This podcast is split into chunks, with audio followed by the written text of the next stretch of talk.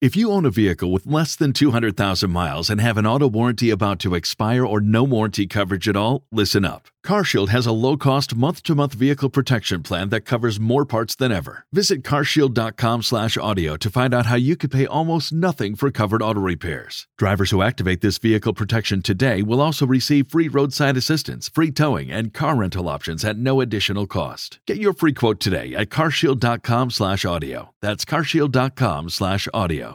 Waiting on a tax return? Hopefully, it ends up in your hands. Fraudulent tax returns due to identity theft increased by 30% in 2023. If you're in a bind this tax season, LifeLock can help. Our US based restoration specialists are experts dedicated to helping solve your identity theft issues. And all Lifelock plans are backed by the Million Dollar Protection Package. So we'll reimburse you up to the limits of your plan if you lose money due to identity theft. Help protect your information this tax season with LifeLock. Save up to 25% your first year at LifeLock.com slash aware. What's up, everyone, and welcome to another episode of Comm Chatter. Uh, we're not going to play Star Wars Squadrons today. We're just going to be in the briefing room, but I do have my very first actual pilot on the show. Today, joining me is Paul Sun Hyung Lee, who plays Carson Teva in The Mandalorian and is a huge Star Wars fan. Thank you so much for joining me. Thanks so much for having me. I, I am thrilled to have a, a, pilot with me here in the briefing room today. Uh, and, and just hearing how much of a Star Wars fan you are these past few months uh, has been so much fun, and I I just knew that we had to talk. Especially, we're going to talk about Biggs a little later, but uh, he is genuinely my favorite character in Star Wars, and uh, so everyone was tagging me uh, when you were telling that story about his helmet. Yeah, but I, I really want to get to know you and uh, your Star Wars fandom to kick things off. So, uh, what was your introduction to Star Wars like? I was five years old, and it was the first movie my dad took my sister and I to see in the movie theaters. I'd never been in the theaters before, and um, you know, I had no idea what to expect. And that was it. I mean, yeah, I, watching that as a as a five year old just totally blew my my world, and uh, you know, it's been a part of me ever since. Um, I, I have vivid recollections of of just sitting in in in the theater seats and just being blown away blown away by the spectacle, and then just trying to recreate every moment that I saw on you know on, on the screen with friends at different day camps or at school. And uh, I, I remember uh, we were part of a summer camp, and all the kids were playing. We were reenacting the the the, the very opening of the of the movie when uh, the the stormtroopers are storming the Tantive four, and we had a group of kids. The unpopular kids were the rebel soldiers who were, who were trying to hold the hallway, and the cool kids were uh, the stormtroopers, and the the main cool kid was Darth Vader. Uh, but it was really, really, it, it, was one of those things that just leaves an indelible mark on your on you when you when you watch it at that age. And that was that was me. That was it right there. And I always say that Star Wars for me has been like uh, road marks uh, on my my journey to to uh, adolescence because my dad took my sister and I to see it when I was five years old. Then my babysitter took my sister and I to see Empire Strikes Back uh, without my parents, and then my sister and I were old enough to see Return of the Jedi on our own. And so my sister's been with me every step of that Star Wars journey uh, up until the prequels, obviously. But it was those are those are definite markers in my life. Uh, every three years, we we take that next step uh, into independence and stuff. So, um, and the experiences were so different too. Uh, I was at five years old, completely unaware of the rest of the audience. Um, when I was uh, watching when I was eight, uh, watching Empire Strikes Back with my babysitter, I became very aware of the lineups that we had to wait in to get inside the theater and, and how popular it was. And then for Return of the Jedi, I just remember it being so loud in the movie theater. People were shrieking. It was like being at a rock concert. You know, whenever um, a character showed up, people would just erupt in just pure out joy. Um, and it was just an unbelievable feeling when you're you know 11 years old with your sister you're out at the movies away from on your own and it's like being at a rock concert like everybody just got swept up in the moment and so it, it's no wonder that, that star wars has has stuck with me and has been such a big part of my of my life. Well i mean i love just the the very beginning of that story about how even the, the popular kids and the unpopular kids were all unified and playing star wars together like that's so cool. Uh, do, do you have a specific memory from A New Hope that just really your a favorite scene or something that just grabbed you and like you were like, this is it? You know, I've watched it so many times, over the years, and it, it's hard to just sort of pinpoint one precise moment. But I guess, I mean, really, um, it's what sticks with me. The image that sticks with me is the Death Star, the, the trench run, and I know it's modeled after the, the movie The Dam Busters, um, and, and they, they they really sort of mimic the the bombing runs that the Allied forces were making on it. But it's just there's something about the the kinetic motion of of the way the the, the starfighters, uh, the X-wings are, are swooping in, um, the the score of John Williams, this, the v, the VFX, that you just get swept up in this epic battle for survival, and like I'm, I'm getting I'm getting goosebumps just thinking about right now. Me too. Uh, yeah, so that that for me was just like they're on a clock. They're these snub nosed fighters against this mammoth uh, space station, and they're doing everything they can, and it's just it was just so exhilarating. And then there you have Luke Skywalker, farm boy, thrown into a into the cockpit of a of an X-wing fighter for the first time in his life, and he's in it. He's doing all the things that he, he kind of wanted to do.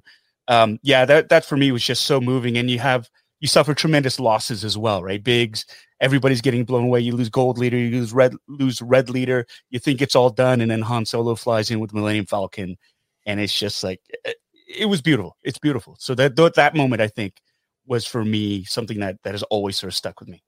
That that's my exact favorite scene from that movie as well, and it's A New Hope is my favorite Star Wars movie. But yeah, the trench run, like I, I watched that scene, if not the entire movie, like every day for a summer when my parents first showed it to me. And every day my dad would come home to work and it'd be at the trench run. He'd be like, Rebels winning again? Like, yeah, they sure are. I I love pilots, and uh, the trench run is a big reason for it. Yeah. Uh, do you have a favorite Star Wars story? Maybe not necessarily a movie, but uh, it, out of everything that's ever been told, is there something that uh, is kind of your gold standard?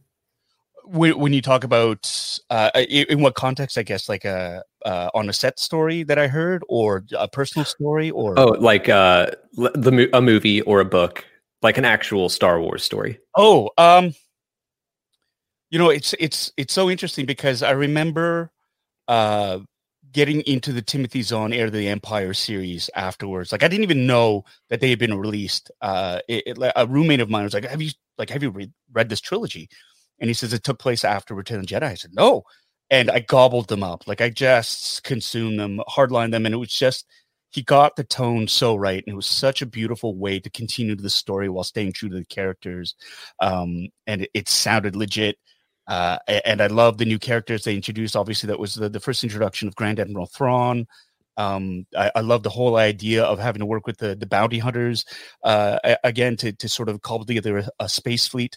Um, so that there is that eh, that whole idea that okay, there, there, there's more because the expanded universe for a while I, I wasn't really as interested in just because um, it, it just felt so peripheral to it. I did enjoy Rogue Squadron though, that whole series of books right there. Like that that was really cool. And following Wedge Antilles and and the formation of that. We're um, becoming best friends. I hope you know that. awesome.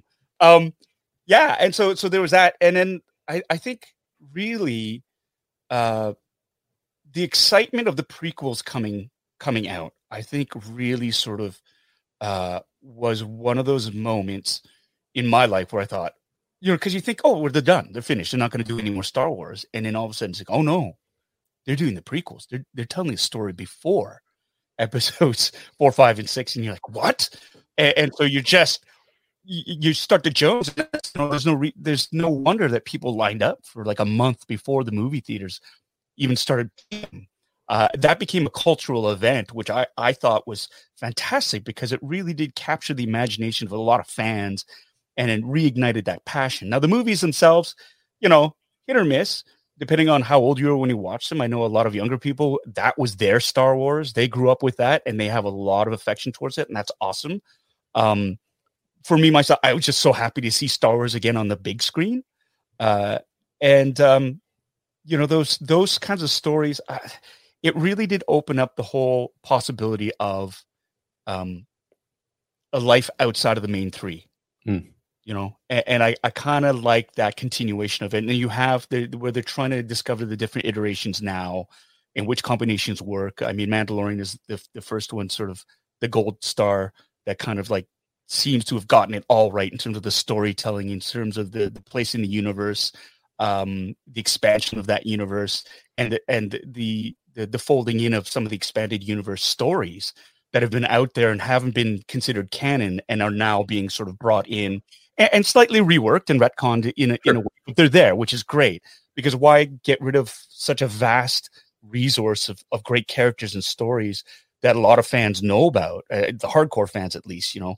Um, so there's that, and then for me too, uh, I think Rogue One was stunning just because it sort of gave the idea that it there it was a galactic conflict that it was more than just that our merry band of heroes that was just the sort of the focal point. There was so much more to what was going on and the stakes were so much higher and it just seemed a little bit more real in that sense it wasn't a swashbuckling adventure it kind of was but really it, it was this whole idea of the rebellion being bigger than it and more tenuous than it actually seemed to be in episodes you know uh, hmm. four mm. five and six it, you looked at it like half of them didn't want to fight right they're like are you kidding we gotta run this is this is time to hide um, and I love that idea, the fact that they did not have their shit together. They they were all squabbling within each other, amongst each other. Um, and of course, you know, when they, when they started that, the the battle over Scarif and the rebel fleet jumped in, I got goosebumps again because you have they're, they're, they're folding in footage, unused footage from from Star Wars and New yeah. Hope. And then you know they introduced Gold Squadron, Red Squadron. I I almost died, like I was crying seeing those mo, you know, seeing the actors and the ships fly in. And again, there was there's some fantastic um, VFX stuff being done, but uh, the storytelling in the battle alone was tremendous as well. So I, I you know, it, it was kind of like they took my favorite one of Star Wars and they they expanded it and they did a little another little side campaign to sort of keep me happy. I totally agree. uh, I like. I want to. I'm going to save it for later. We're going to talk about like Rogue Squadrons, the the, the movie coming out, because uh, oh my god, but um, do you do you have a favorite background character? Like everyone always talks about, you know, your your Luke's, your Hans, the yeah. the the big characters of each trilogy. But do you have anyone that you feel like you might be the biggest fan of this character? Someone that's more like a a B or a C tier? Yeah, you know, it's it's interesting.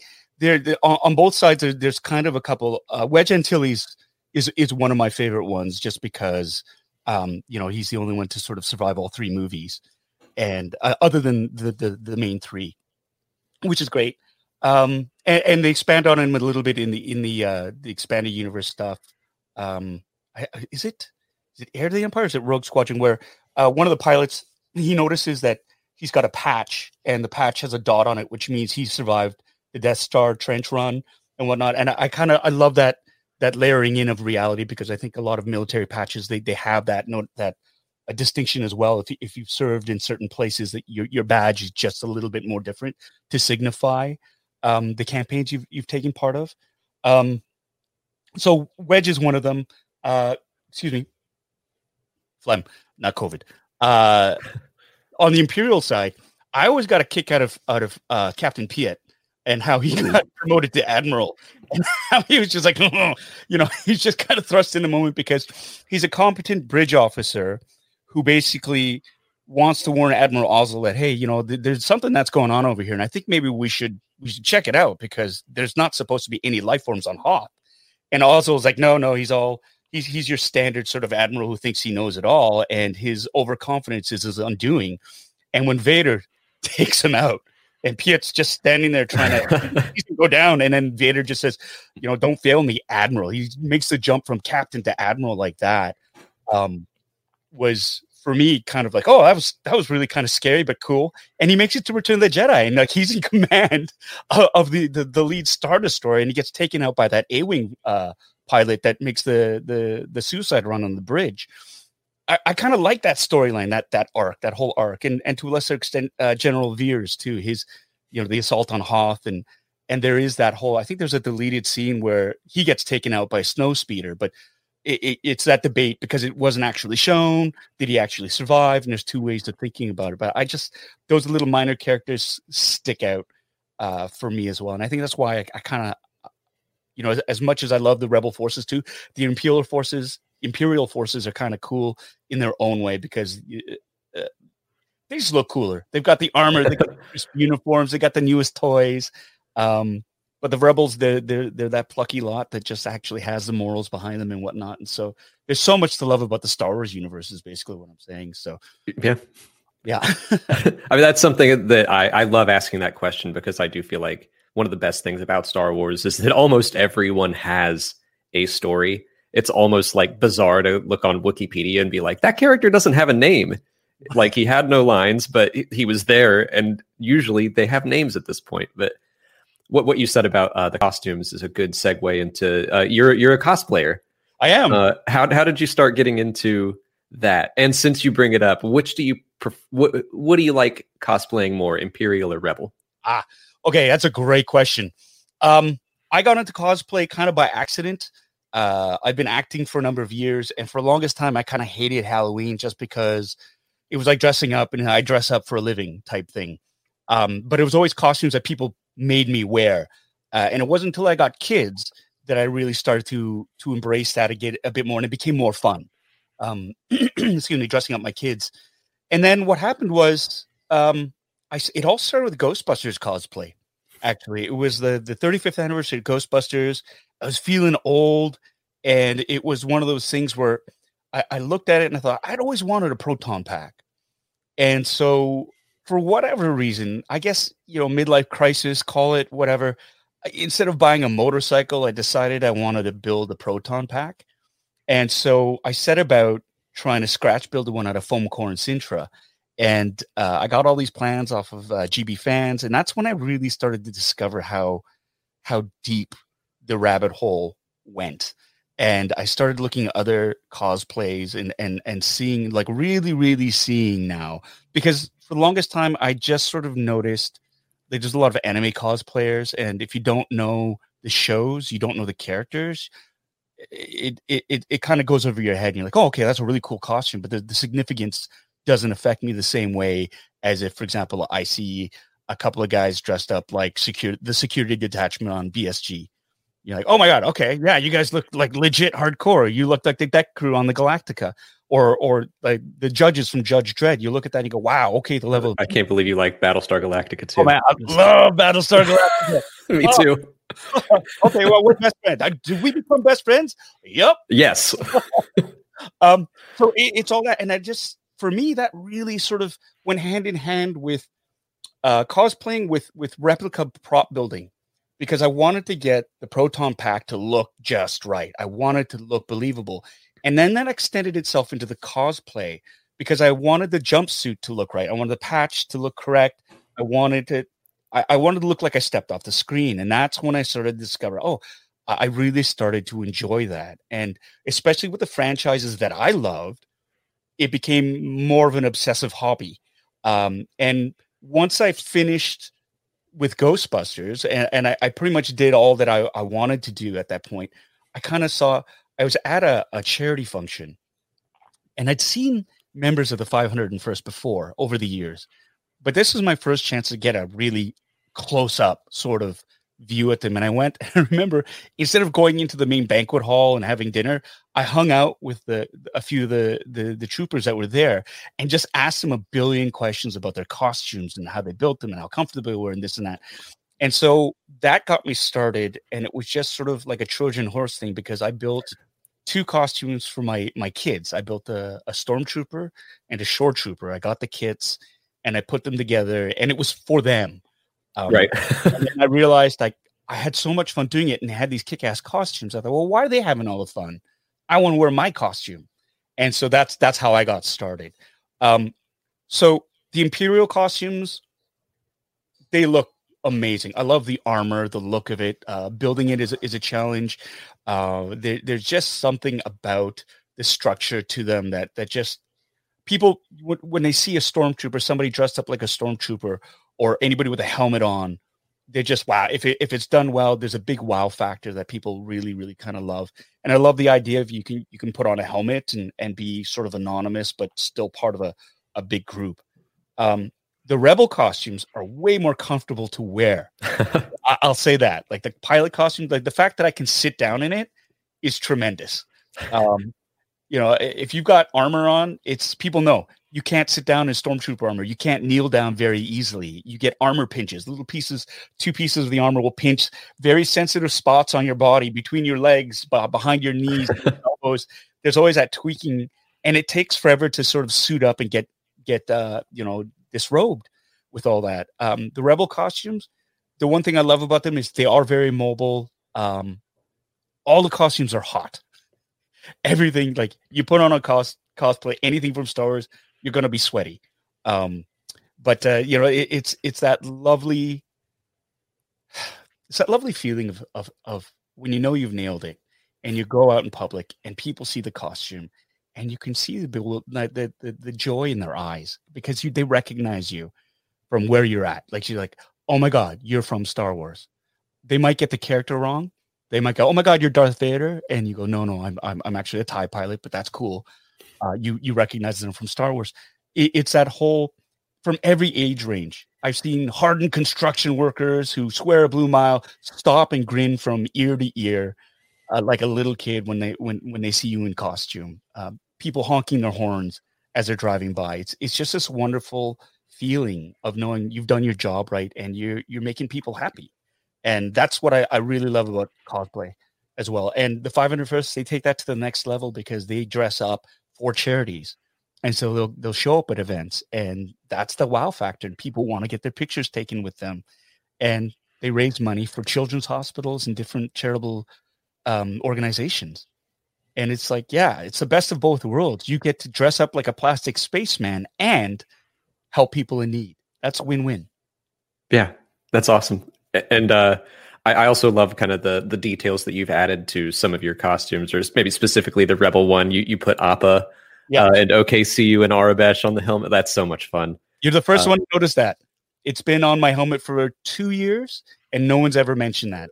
So, it's it's become like this thing where if I see Aurebesh, it's like, well, now I have to like take the time. I'm getting better and better at reading it, but uh, it's almost a challenge anytime it pops up. Bravo. Um, so I think that's a good time to transition into. So, what is it like going from yeah making your own costume to getting to step into one that uh, Lucasfilm has made for you and uh, getting to be in the universe? How did everything with joining the Mandalorian come about?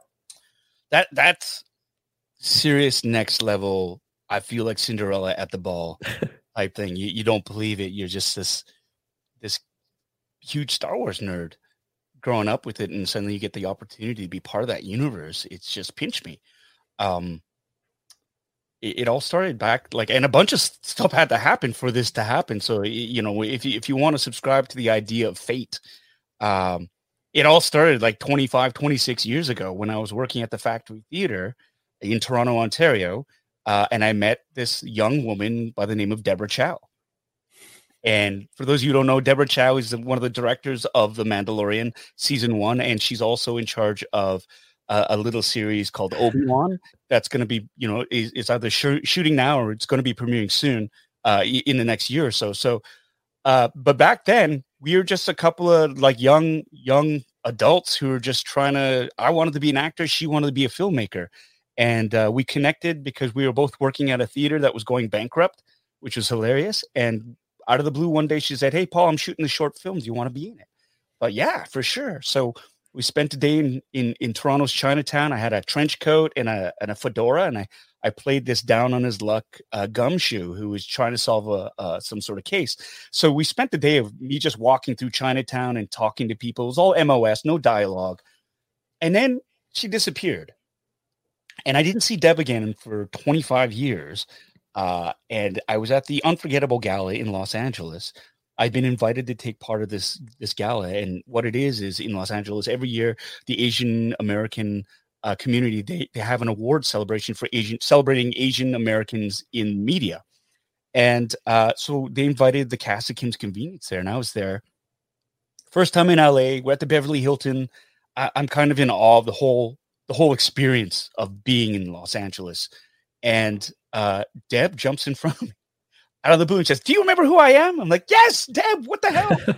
uh, and so I, you know, I was like, well, "What happened to you?" And she said, "You know, the the the short film that I was in got her into Columbia Film School." and uh, learned to become a filmmaker and then tried to direct, become a director. And she directed a few episodes of things in Canada, but the opportunities weren't here for her. So she went down south and then she started working uh, you know consistently on on shows like fear the walking dead like jessica jones like better call saul you know all these little boutique type shows that that no one's ever heard of no like these these great things. And then she was working on the mandalorian. And when she told me that my jaw dropped to the ground. I said oh my god i, just mandalorian. It's amazing. That's great because i've been trying to get in touch with you because dave filoni is a fan of kim's convenience. And uh, he's trying to write something for you a part for you. And i was like off. Really? like, come on, pull the other one. Uh, and she was like, no, no, yeah, yeah, yeah. Like Dave's wife, Anne, had discovered Kim's Convenience, and she said, Dave, you got to watch this. And he, he, he ended up really enjoying the show.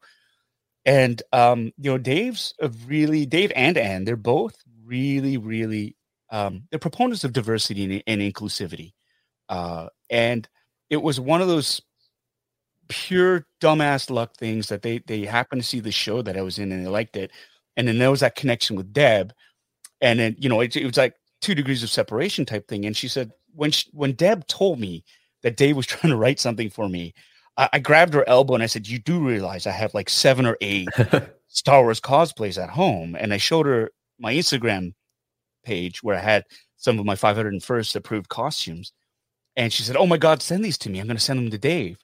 And so I did, and she did. And he texted back right away and said he could just show up in his costume. I have to go to wardrobe. Um, and that's how it all kind of started. They invited me to visit the set. Uh, I went and uh, uh, I had to go. I had to go back home the next day. She'd invited me. Said, "What are you doing tomorrow?" And I said, "I got to go back home." But three weeks later, I came back to Los Angeles just to visit the set, and um, I didn't realize how big a deal it was because they'd closed off the set. Uh, it was one of these things where it's like no visitors. Uh, this has got to be completely secretive. Mm-hmm. But it helps when Dave Filoni wants you to be a guest, and so he worked it so that I could be there. Which was I, I didn't realize this until afterwards, and I'm tremendously grateful for that opportunity.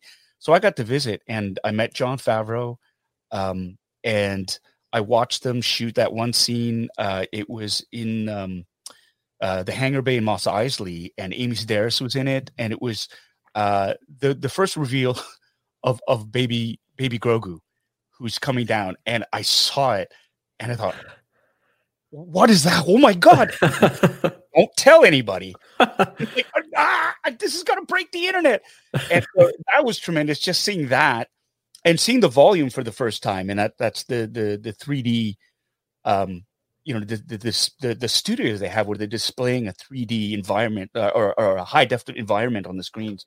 Um, and so that was mind blowing. And then I got to watch Deb shoot a, a couple of scenes uh, in the other studio, and it was the one where they're all, all around the campfire. Um, uh, I think it's episode seven, and then that huge winged dragon comes down and attacks mm. them. So I got to see them do the stunts on that, and that was that was tremendous. And then afterwards, Dave took me on a tour of the set. Um, I got to see the costume departments, the props departments, all the different things. He showed me the production offices, uh, and I died. I was like, "Are you kidding me? This is I could just drop dead." And yeah, good life, good life. Um, and then you know I went home, and I was it was kind of like, "Oh, I, I can't believe that kind of happened." It was a big whirlwind.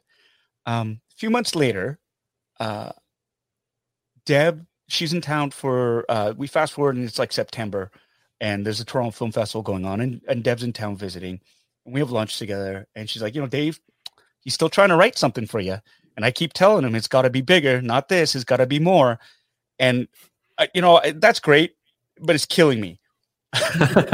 you know, you know, it's like saying we're, you know, we've got we've got a big surprise for you, and we keep trying to make it bigger. But, yeah, and, you know, and for me, it's like I get how the industry works, and there's be- there's best intentions where you kind of go, you know, we, we have you in mind, we, we want to work with you, but I understand that a lot of times it doesn't work out for whatever reason, scheduling, um, you know, studios want something different. It's a business, so I get it. Uh, and so imagine my surprise in October when my my agent calls and says, "So Lucasfilm is asking for your availability," and that, that was it. That was that. That's what started it. Um, and it, it was it was tremendous because uh, I said yes right away. I had no idea what the role was going to be. Uh, they have code names for all the for all the parts, and my code the code name was Foodie Pilot, and I was like Foodie Pilot. Trucks like what I you know I was trying to be so literal with it and no idea. And uh, funny story was they said um because I was trying to find out what the character was. Uh, my agent said, "Well, they apparently John and Dave like to tell the actors uh, personally what the roles are going to be like." So I'm like, "Okay, so they'll call you." But oh, that's so weird. that is so weird. Jon Favreau is going to call me. Okay, and uh, one night, and I've told this story before, and I'm going to tell it again because it's it's a great story. Uh, I missed the call because because I was eating KFC. uh, my family and I we were having. I, was, I wasn't like sitting there in my underwear eating a bucket of chicken. My family had ordered KFC, which is a, it's a guilty pleasure of mine, and I was actually serving it out to my kids. And my phone was down. I was about to sit down and start eating when I, you know, I just checked my phone.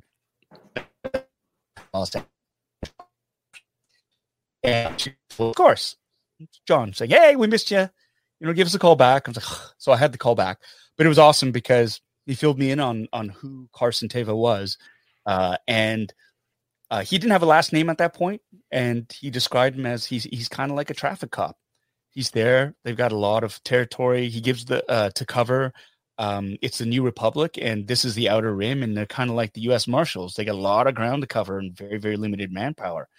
And so he's there. They're doing a sweep for even Mando a really, really hard time. Um, so I was like, yeah, I'm in. I'm in. I love that.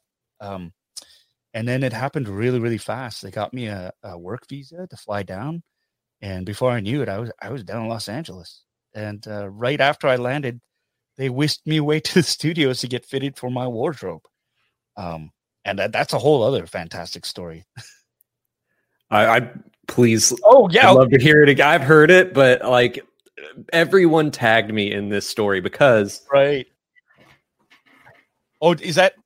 I've this is uh my my my wife got this for me for my birthday a while back. I mean, I just I love Biggs, so everyone's like, you have to hear this story.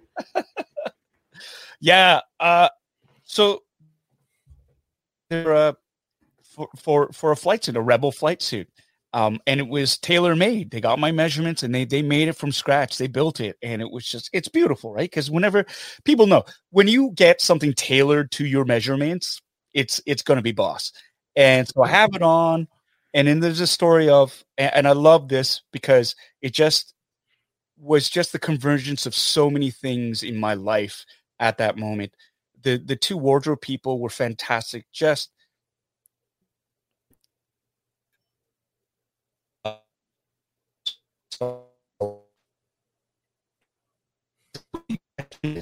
and I was looking at them kind of, kind of going, well, you guys, they hadn't quite built it yet, and they're trying to figure out how to rig it together and how the leg holes went and whatnot. And um, they were very uh, not apologetic, but they they were saying, hey, you know, like we, we love our jobs, we're good at our jobs, but we're Star Trek fans. And so this stuff is kind of it, it's a little bit different for us. I, no, no, no worries, no worries. I was just happy to be in the room. And then I said, hey, you know what, guys? If you don't mind, I actually have photos of this. I built this costume, and I've got all these photos of how this ejection harness is sort of constructed and how it's attached. If you want to use them, go ahead. And they were they were over the moon. They said, yeah, great. So we worked together, and then finally we got the costume, and it looks it looks amazing. Uh, I'm in it, and I, you know, I, I can't believe it. I'm, I'm dressed as a pilot, a rebel Rebel Alliance pilot, and then they said, okay, well, we need to take a reference photo of you in full kit, but we don't have your helmet because it's being repainted right now. So we've got this placeholder for you instead. And they pull out this Rubbermaid bin and they open it up. And I look inside and I see this helmet and it's got, you know, it's got Biggs's, uh, the, the emblems on it. And I, I recognize it right away. I'm like, is that, that's, that's Biggs Darklighter's helmet. Like, yeah. How'd you know? It's like, um, and I, I, I look at it and say, is that the real thing though? Because it looked old. It was like old, old. Like the, the foam on the inside was all yellowy and kind of crumbly. It, it it looked like it, it had seen some action. And he said, "Yeah, it's it's the actual thing."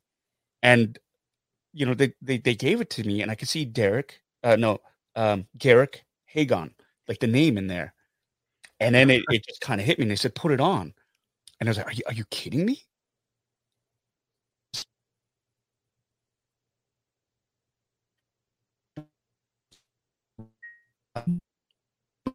To see. I, I saw that. I recognized the helmet, and I was not expecting to actually wear on my head something that I had seen on the screens all those years ago, over 40 years ago, and to have that piece of living history on my head. And I just, I started cry.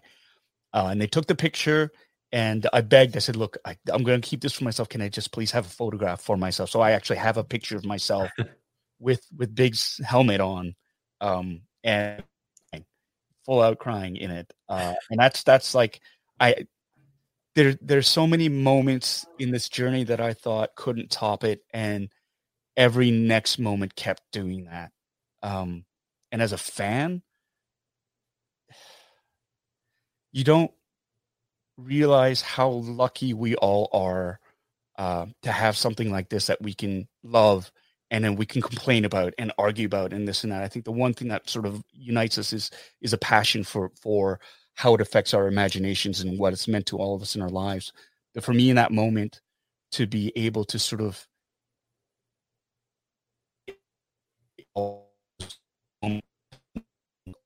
studying and and learning cosplay and and and everything finally just sort of like having that focus in that that moment where we kind of go well there you go kid put it on. you know, you're coming in. Um, yeah, I felt like Rudy about to go into the football game. Me and coach. So it was, yeah, I, I still, I, and I still can't believe it. I, I can't, you know, I'm, and I'm just, and I've been really, really happy uh, with the support. Like so many people have been, so, were so happy for me. Um, and that meant a lot too. Um, because this, this, I, I like to see the, the best part of the Star Wars community is the community itself and the support that we like to give each other. And so when one of us wins and gets to do that, I, I think we all kind of win in that way too. And I was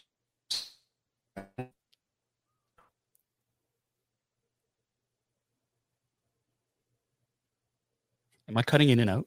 Uh, just a little bit, yeah. just right, right at the end there, you you cut out. Such a poignant moment. No, um, yeah. so, uh, yeah, and then that, and then that, uh, you know, the next thing I knew, they said, uh, you know, we want to take you to set. JF wants to talk to you. And I was, I was like, who's who's JF? Jon Favreau. Holy shit. Okay. And so he drive me to to the set, and um, I'm watching, and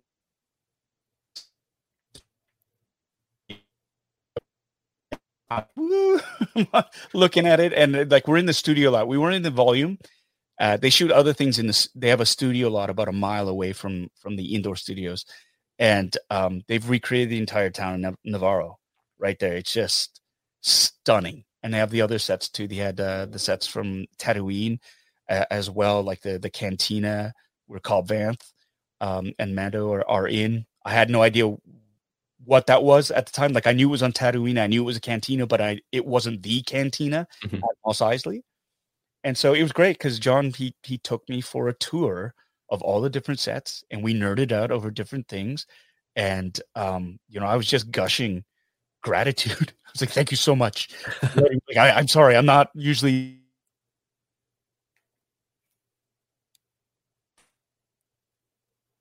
or you know uh, the kid who's allowed to go into willy wonka's factory or into santa's workshop uh, in the north pole for the first time um, that's how I felt. And and John was super cool, and he said, "Hey, you know what? Uh, that's awesome because this is this is they work with it every day, and they love seeing actors or other professionals come in and just react that way because it reminds them of why they're doing it and, and what keeps them happy." Um, and he said, "Look, I also want to."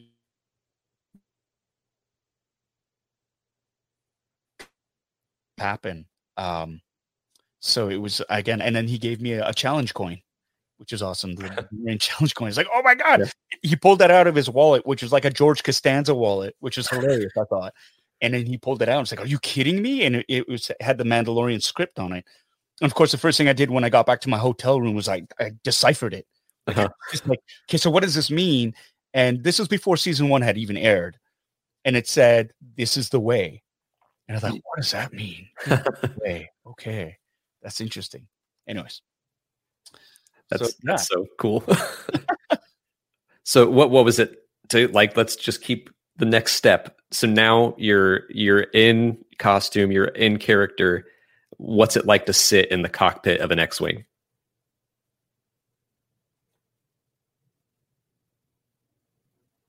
So the first time I was there uh, was for the episode that Carl directed, and that was episode four. And I was decidedly nowhere near next X-wing, mm-hmm. um, and uh, that was interesting too because Carl was like he's OG, like he is every bit of that icon from the 80s and he you look at it there's there's a quiet intensity that and a, and a confidence that exudes from him. And he he really does he's this guy that you look at him you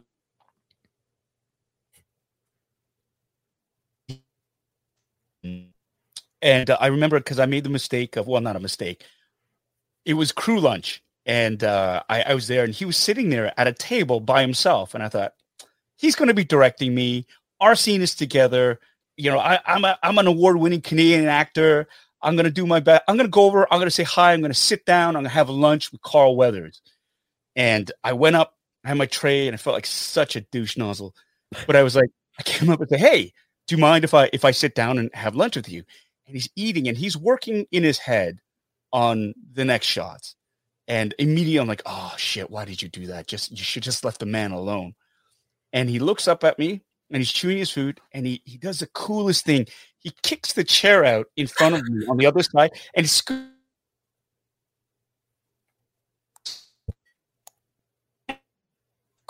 tray him halfway down. He says, just as long as you don't expect a conversation. and I kind of half frozen. I thought, oh, fuck. I'm such an idiot. So I sat down I thought, I'm not going to say a word to him. I'm just going to eat my lunch be pleasant. I'm going to finish and I'm going to leave. That's it. Um, so we ate in silence for a while.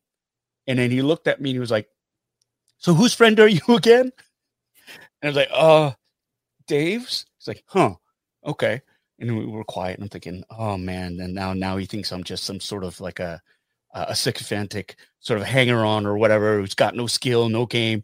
And then he kind of opened up and he's like, Where are you from? Like, where, what's your heritage? And I explain I'm Korean Canadian. He goes, Oh, you look like an old friend of mine. Did you ever hear of a guy named Pat Morita? Like, yes. Um, and you know, that was that was kind of my first time meeting Carl, and he was he's tremendous. Uh, and I won him over because we we had to shoot that scene. It was that scene with Cara Dune, um, and uh, with Gina Carano, and it was probably one of the most nerve wracking scenes I've had to shoot because it was everybody's there. They're they're watching you, and they're like, "Who the hell is this guy?" And I'm in there, and and I I could not have had a more supportive scene partner.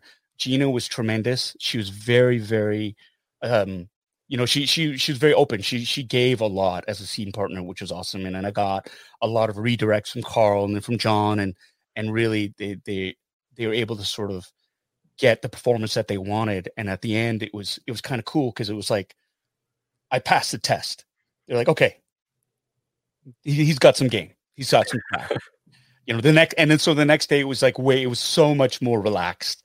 Uh, I think people were a little bit worried that you know this this guy, this friend of Dave's, was going to screw everything up, right? So when I came back in February to fly in the X-wing, I was just like, "Hey, man, I've been through this. I love this. I I can. I'm waiting now to get into the to the to the cockpit." And uh, they used um, it was from uh, Rogue One the mm-hmm. cockpits that they use for it. And like it's it's I mean, come on, it, the details tremendous, right? Like they have the the long version. It's not the full Starfighter, obviously, but we had to climb up a ladder to get to it, like the flight ladder, and you had to climb in and try not to step on any of the controls uh, and break it. But like all the lights are practical. They had little slots where they could. Uh, I mean, they cheat a little bit. They use smartphones, right? So the screens, but then they they cover it over so they can have video displays kind of happening there. But the switches all worked Uh, there was a, a, flight stick with a, a, and immediately I'm looking, I'm going, okay, okay, that's the targeting computer, and I'm I'm working out all the different controls, and then the, the, the canopy opened and closed, and they had an R2 unit behind me, um, and uh, I loved it. I was there because I'm in my and I'm sweating because it's hot and I'm nervous, mm-hmm.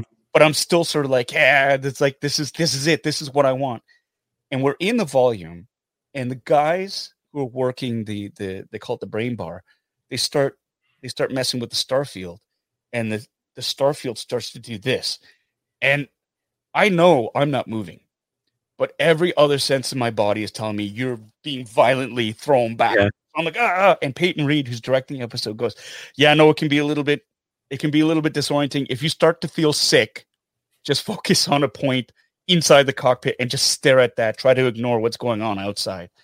Um, and that was just like, okay, okay, that was great. But I mean, talk about an immersive experience. You're there. They've got a projection of the, the, the Razor Crest to my right, and to the right of that is the other X-wing with Trapper Wolf's, um, who, who Trapper Wolf is piloting. Um, as a performer, it's all right there. You don't have to like act to a tennis ball or to a blank screen. Like it's there, which is great. Um, and I, I didn't want to get out. You know, I kind of felt like I, I, i part of me wanted to screw up a bunch of times just so we could just keep going. But in between takes, I'm like, I'm, I'm flying, making noises and, and reenacting the trench run. Um, and then when we did the chase sequence uh, on Maldo Kreis, uh, you know, it was just like, it's better than any ride at any amusement park you're on because it, it's going like they have the digital background going and you're you're reacting to it and and i'm getting direction from peyton saying okay you really lean into it and you're really feeling the g's on this one. And it's it's neat because we we haven't really seen an x-wing perform in an atmosphere before it's always been space battles so in an atmosphere it's got like that whole idea of the physics of an actual aircraft as it as it's cutting through an atmosphere um, and I know X Wings, they have in- inertial dampeners and stuff like that. So if you wanted to, you could play it where it, none of that should affect you. Um, but it's so much fun to play the idea that he's got the the dampeners turned down so he can feel what the craft is doing while, while he's chasing. I love that. That's the kind of pilot Carson is. Yeah. you know? And I just I just love that you know that. it's so much fun. Like I said, nerd and you know, and it's it's that whole idea too, because that's how I think in the novelization, that's how Porkins dies. He's got his inertial dampeners turned up so high, he doesn't realize he's in that huge, massive dive to pull, and he can't pull out in time because he has no idea that you know his his his his X-wing is going down like that. And so when Biggs Young pull up, he doesn't realize that like he's he doesn't have the space to to to pull out of it, and that's why he explodes. um, so like that's that's the next level, sort of like deep cut nerdy things that I sort of kept to myself. Uh-huh. There, but it all informs your choices. And unfortunately, we didn't use a lot of those, uh, a lot of the footage that we shot, um, uh, chasing uh, the Razor Crest. But man, that was so much fun to do. That was so much fun to do. Do do you have, or or maybe they gave you, and then you probably can't say, but is there backstory for Carson? Did did they, or, or do you have your own head canon for it? Did you make anything up? yeah, no, there's there's no. I mean, if they have one, they haven't told me about it yet. Uh, he didn't even have a last name uh, until after we'd shot it, and it was great because Dave texted me said, "What do you think of this last name of Teva?" And I was like, "Uh, sure." But that's great. And I went, thank you so much for even asking me. He's like, no, no, we want to make sure that you're happy. I'm like, dudes, I'm so happy already. You could have called called him Carson Garbage Knocker, and I would right? like it's just like it's one of those things where we go, yeah, man, like I got to play in your sandbox, and I, you know, I, I'm just beside myself. So yeah, there was no real backstory to him uh, other than the stuff that's in the script. Like we knew he served during Alderaan. Um, whether he was actually part of any of the main battles, like the Death Star, the battle against uh, on Yavin for, whether he was part of the Hoth defense, whether he was part of um, uh, the, the final assault on the second Death Star on Endor, or whether he, he participated in the, the Battle of Jakku. They don't, they, they've left it open, which is cool. And I asked Dave, and he said, well, it's a big universe. And not everybody fought in all the battles and stuff. Um, and immediately my mind started to go because I'm a comedian. I thought, oh, well, he's the guy that for whatever reason has always missed the big battles and he's pissed. He's super pissed. Like he just missed the Battle of Yavin because he had a bad power converter and his X-Wing couldn't take off. And on Hoth, you know, again, he was just he was part of the he was had to protect the transport, so he didn't get a chance to really fight the ground forces. And in, in Return of the Jedi, he was like he had diarrhea in the outer rim or whatever, and so he couldn't make it. And so I, I kind of I, I, was joking about that, and Dave was like, hey, "No," um, but it, it's it's cool. I, I, love the fact that he is uh, obviously he's an older pilot, um, and he's been around the block. And I love that they wrote in the fact that he he knows enough that he can't be slavish to the the actual letter of the law. That in order to succeed uh, in the outer rim, they got to play in the gray areas a hmm. lot, mm. and he he's smart enough to realize that and let Mando go and try to get local support from from all the different systems because they can't do it by themselves. Um, yeah, so that's that's kind of cool playing that that type of a role, that tired sort of vet who nobody really listens to. Um, yeah, he's that beat cop that knows that knows the ground, and uh, the players change, but he knows the game and, he, and he's trying to to survive out there. Um, I, I, love that about him. There's, there's something really sort of uh, romantic about that idea of this this guy that's just there. He's been there for a while. What is Trapper Wolf like as a wingmate? He's great. He's great. Um, he is. I mean, I, I don't know any of his backstory. I teased Dave about it because in the first season, it was you know obviously it was Rick, Deb, and Dave playing you know cameos as as the the, the New Republic fighters, and he gives Deb a hard time because if you look at that episode, they talk. She just goes in on her own. Nobody commands her. They said, "Oh, it looks like they're launching something." She goes, "I'm in it," and she goes in and she starts right away on a strafing run. And so they always joke and they go, "Oh, it's slow down there." Like nobody ever gave you any orders, Sash, Sash Ketter. And so I think the original idea was for Deb to be my wingmate uh, in, in that episode, but she was busy with um, with Obi Wan, obviously. And then she also said, Dave, you can't put all the Asians together all the time, right? Like, and uh, so it was fun because Dave wanted to. Um, it, it, it was a chance for us to hang out a little bit too. Now he's super busy, uh, but I and so I totally appreciate the fact that uh, you know he took the time out of his schedule to, to come and play in that episode because he hates being in front of the camera. That's we, we've been joking that like I, I, hope it's a running gag that just Trapper keeps showing up and it's like John's just shoving him in an X-wing cockpit, like get back in there. It's great, and you know, uh, with Peyton too, he's he's a huge fan of this of of, of Star Wars as well, and it, it's a lot of fun because when you're working with people who obviously love the source material and love the universe and have a sense of humor and know not to take things too seriously it just you know it, it makes storytelling that much more fun to do because it is again we're telling an adventure story uh, it's steeped within lore that we all are familiar with and love and but we're not above it's not above us poking fun at it and and realizing that hey what we do we're so blessed and we're so lucky and it's just like how can you not have fun shooting star wars? So yeah. you know instead of getting caught up in the importance of it and i think that's part of the reason why the Mandalorian is so successful is they don't take themselves too seriously. I mean, it's a serious business and they want to tell a great story, but they're doing something that they love. And I think that's evident. And you can see it stamped on every episode. It's not like somebody's begrudgingly directing an episode or like acting in a in a series. Everybody's in it because they love it. And that's fantastic. Like that's lightning in the bottle.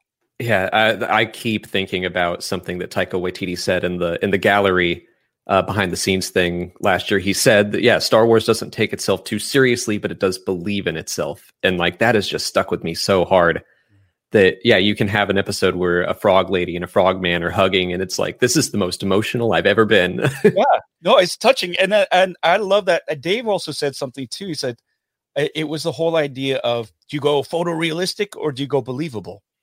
And he hmm. says, always go believable. People will forget any sort of shortcomings of anything if if they believe in it. And that's what i love. It's like they create believable characters believable scenarios that people can relate to. And so you you kind of go yeah frog people but they love each other and you can tell they love each other. Um it's great. It's great.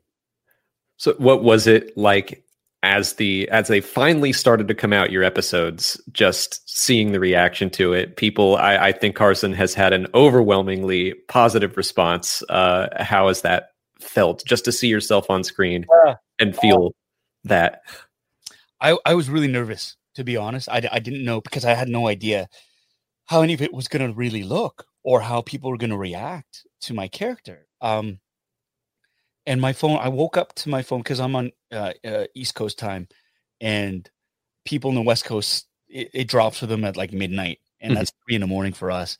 Right. But about three forty-five to four o'clock, my phone, I guess, was receiving all these messages, and it, you know, I woke up at about five, and I had hundreds of notifications and messages and texts from friends from the from the from the West Coast and from fans and on all my socials and my my accounts suddenly started to increase in sud- like followers and and likes and stuff like that. And it was just it was crazy. It was absolutely crazy. And I got swept up and I have to apologize for people because I did kind of drop a bunch of spoilers by retweeting people's tweets and stuff like that. Um, that I was appearing in it, and it was a big, you know, i- in Kim's convenience they call it a sneak attack.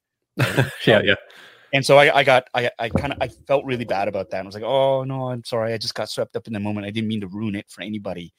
Um, but it was, yeah, I mean, so tremendous. My family, we have uh, a ritual Fridays, Friday mornings. Um, you know, when the Mando episode drops, everybody, we, we try to watch it before school. And so everybody gets up super early and everybody's got to get ready. So you got you know, shower, you know, brush your teeth, have your breakfast, do all this, get your get dressed, have your school stuff ready to go. And then we only then we sit down and we'll watch it. And only if the episode is is short enough. And there's some mornings where people sleep in, but it's like, oh, the episode's only 33 minutes long, so we can still do it. Um, but we will watch the episode as a family together. And so sitting there and watching it with my kids um, was it's it's an amazing experience. It's just I, I was so nervous, and my kids were like they were cheering and whooping and hollering and and jumping up and down and go, "That's dad, that's dad! Look at that, look at that!"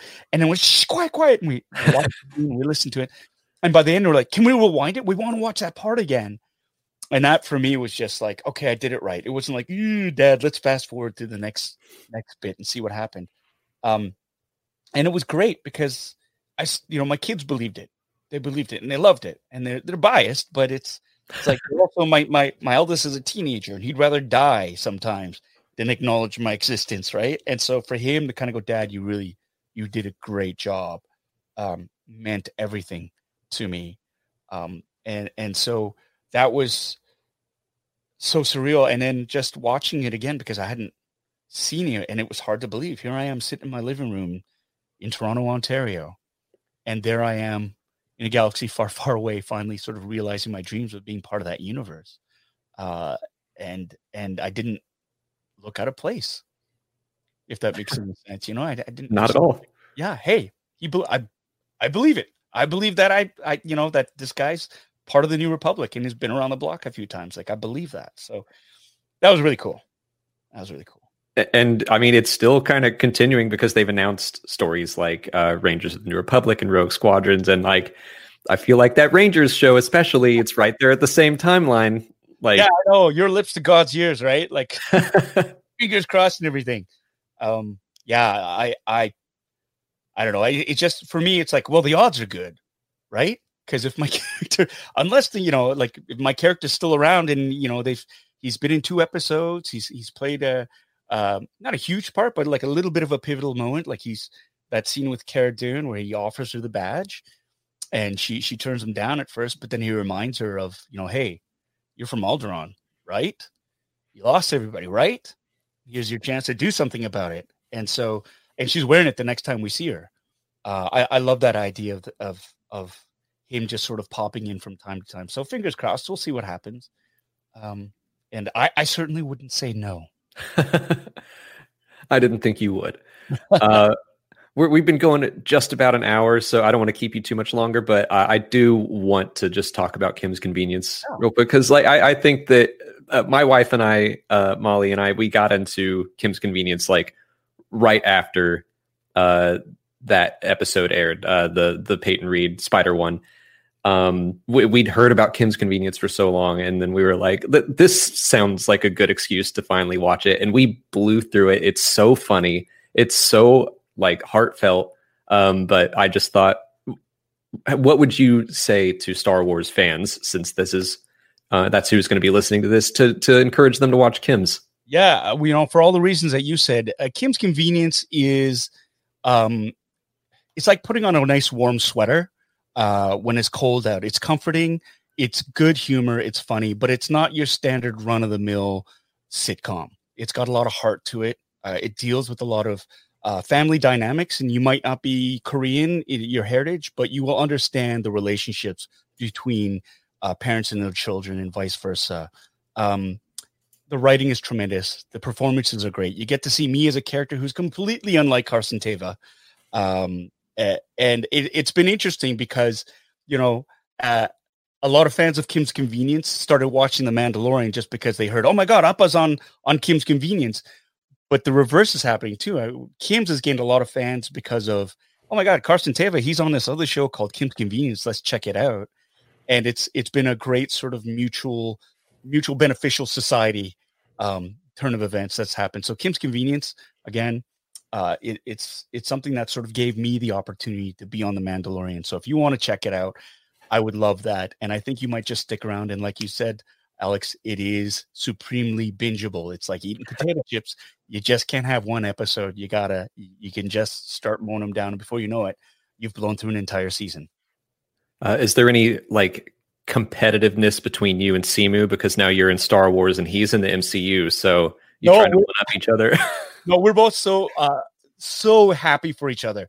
Uh, when we heard that, when Simu told me that he had booked the role of of Shang Chi, we were so so proud of him, and um, he's been working his ass off for the last year just shooting that and during the pandemic and all the delays and stuff. And then coming back and him shooting season five of kim's convenience uh, was tremendous. I mean the, he his work ethic was unparalleled and he really brought it. Um, he is he was so happy to hear that I was in Star. He knows what a fan I am of Star Wars, just like I know how much of a fan he is of the Marvel superhero universe.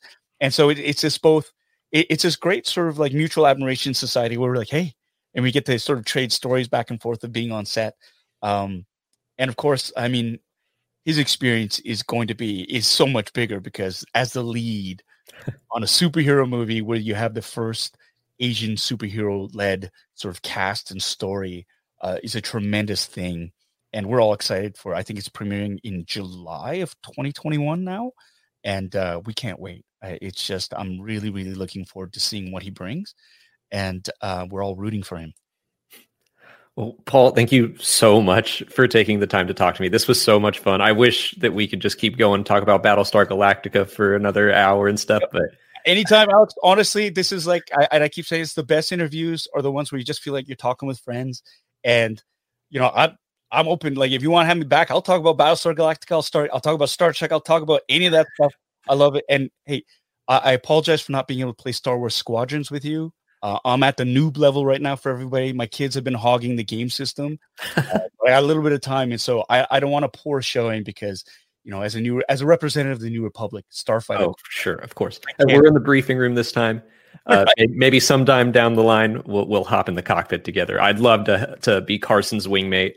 Uh, but but for now, uh, just thank you. Where where can people follow you online on Instagram? Everywhere. Yeah, I'm on uh, Twitter. Uh, my Twitter handle is at Bitter Asian Dude. Again, that's Bitter Asian Dude. Um, I have a YouTube channel called Bitter Asian Dude Inc. Doob. Oh my gosh, Bitter Asian Dude Inc. Uh, I do a lot of unboxings. It's it's for me, it's reviews and unboxings. Um, I want to sort of embrace the geek part of my life as well. A lot of people know me as Appa, and I want people to know me as as who I am because I think a lot of people are surprised that I'm such a nerd. Um, and uh, you can also follow me on Instagram at Angry Appa. Uh, and I have a website, bitterasiandude.com.